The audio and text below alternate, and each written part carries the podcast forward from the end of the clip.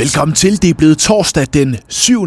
december efter et døgn, hvor en stor historie har overskygget det meste, i hvert fald i danske erhvervsmedier. Det er Sanjay Shah. Men vi skal også runde blandt andet konflikten i Tesla og boligmarkedet, inden vi slutter i amerikansk politik. Alt sammen her i din morgenbriefing. Mit navn er Lasse Ladefod. I otte år har de danske myndigheder kæmpet for at få britiske Sanjay Shah udleveret, og i går skete det så, da han landede i øh, København på flyet fra Dubai og blev kørt til Vestre Fængsel. Shah er hovedmistænkt i sagen om udbytteskat. Han er tiltalt for at have svindlet statskassen for 9 milliarder kroner. Her torsdag, der skal han til grundlovsforhør ved retten i Glostrup. Derefter ventes han varetægtsfængslet. Selve retssagen ventes først i gang øh, på et tidspunkt næste år. Den samlede svindel i udbyttesagen er estimeret til at løbe op i 12,7 milliarder kroner. Myndighederne de er lige nu på jagt efter de penge, og flere danske ministre erklærede sig meget glade for, at Shah nu er udleveret. Han øh, risikerer op til 12 års fængsel i Danmark. Du kan følge alt om sagen i dag på borsen.dk. Og nu vi er ved de store skandalesager. I aftes der sendte Justitsministeriet en pressemeddelelse ud, hvor man skriver, at partiet SF har tilsluttet sig regeringens planer om en undersøgelse af FE-sagen og den såkaldte Samsam-sag. Derudover så er de to øh, parter blevet enige om en styrkelse af tilsynet med efterretningstjenesterne. Dermed har SF vendt ryggen til et fælles forslag med de andre partier i oppositionen om en udvidet undersøgelse. Det var et forslag, der skulle til afstemning i dag, hvor det altså nu ventes at blive stemt ned.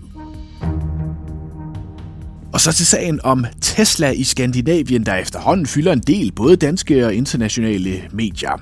Sagen startede med, at de ansatte på Teslas svenske værksteder gik i strejke, da de kræver en overenskomst. Siden øh, fulgte 3F i Danmark så op med en sympatistrække, og nu er Norges største fagforening, Fællesforbundet, gået ind i sagen og sendt et varsel til, varsel til Tesla om, at norske havnearbejdere vil stanse transporten af Tesla-biler til det svenske marked, hvis ikke Tesla når til enighed med det svenske fagforbund IF Metal inden 20. december. Og det er en sag, der også øh, kan få konsekvenser for Tesla på øh, markederne. I hvert fald har Pension Danmark nu meldt ud, at man vil sælge sine aktier i øh, Teslas. Tesla. Det oplyser Pension Danmark til DR. Det sker blandt andet efter en opfordring fra 3F. Også i øh, USA, der kan sagen trække overskrifter. CNBC har lige nu historien. Tesla faces Scandi revolt as Danes join Swedish strike.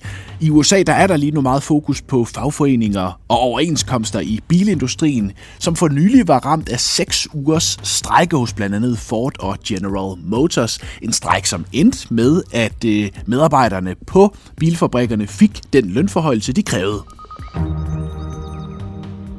til boligmarkedet, som i en længere periode har været udfordret af de stigende renter. Men nu sker det modsatte. Renterne de falder og falder lige nu, og i Danmark der betyder det konkret, at 5% lånet, altså det fastforrentede, er meget tæt på at lukke. Det vil sige, at der igen åbnes for 4% fastforrentede lån. Det betyder også, at flere vil kunne blive kreditgodkendt til den bolig, de gerne vil have. Det siger flere boligøkonomer til børsen i dag.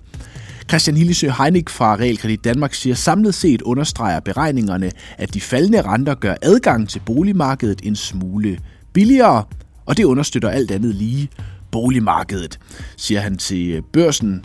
Men samtidig, at man ikke skal overgøre effekten, da rentefaldene kommer efter en lang tid med rentestigninger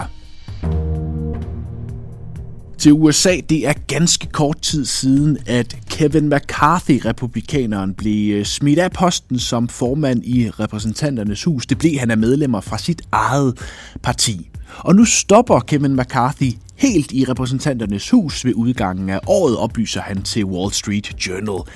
Det er endnu uvist, hvad han øh, skal i det nye år. McCarthy har siddet i huset siden 2007. I januar nåede han så topposten, som han kun havde i ni måneder. Efter et kaotisk forløb blev Mike Johnson ny formand i huset. Det er en post, der rangerer som nummer tre i det amerikanske magthierarki, kun overgået af præsidenten og vicepræsidenten.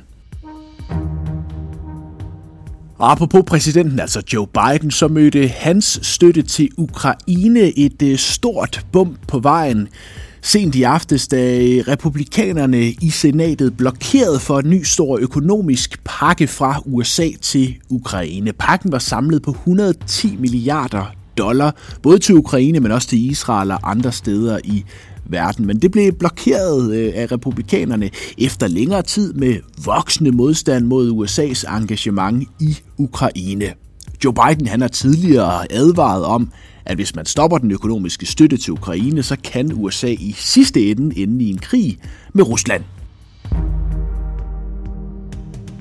Et kig på aktiemarkedet. Øh, Aktien havde en forrygende november, men har ikke lige fået den bedste start på december i øh, USA. Onsdag blev på tredje dag i træk med små fald.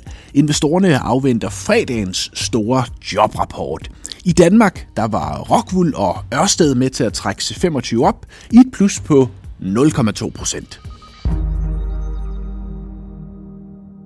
Vi slutter os med investering. Der er en ny udgave af Børsens Investor Podcast ude nu. Masser af inspiration og viden til både nye og gavede investorer. Indledningsvis der kommer panelet ind på, hvad det egentlig vil sige at være en god investor. Her kommer et bud fra øh, journalist på børsen Gro Højer Tilst, investorredaktør Simon Kirketerp og forvalter fra Arta Lars Hytting. En rigtig god investor er en, der gør sit arbejde grundigt, har tårnhøj tålmodighed, tåler risiko og undlader at lade sig rive med af følelserne. Det er en, der har en strategi og følger den, men genbesøger den, hvis strategien viser sprækker, og så er en god investor en, der tør udfordre sine egne holdninger og syn på verden for at skabe et bedre afkast end markedets historiske gennemsnit. Det handler jo om at være, være tro mod sig selv i sin tilgang til investeringerne, men også være klar til at ændre, når man kan se, at der ikke er noget, der virker. Og så handler det jo om tålmodighed. Man skal jo ikke handle, som vinden den blæser. Det tror jeg desværre, der er for mange private investorer, der gør. Jeg synes, det, det er svært at, at, at modsige noget af det, du lige læste op. Det var jo nærmest definitionen. Men i hvert fald også en eller anden form for, for mekanisme, altså noget, noget koldblodighed, noget... Mm. Øh, øh, noget ro, noget bevare overblikket øh, og tur, tur træf de, også de kedelige beslutninger. Mm. Okay. Ja, du kan høre meget mere og få inspiration i Børsens Investor Podcast. Tak fordi du lyttede til denne briefing. Vi er tilbage igen i morgen. Ha' en rigtig, rigtig god torsdag.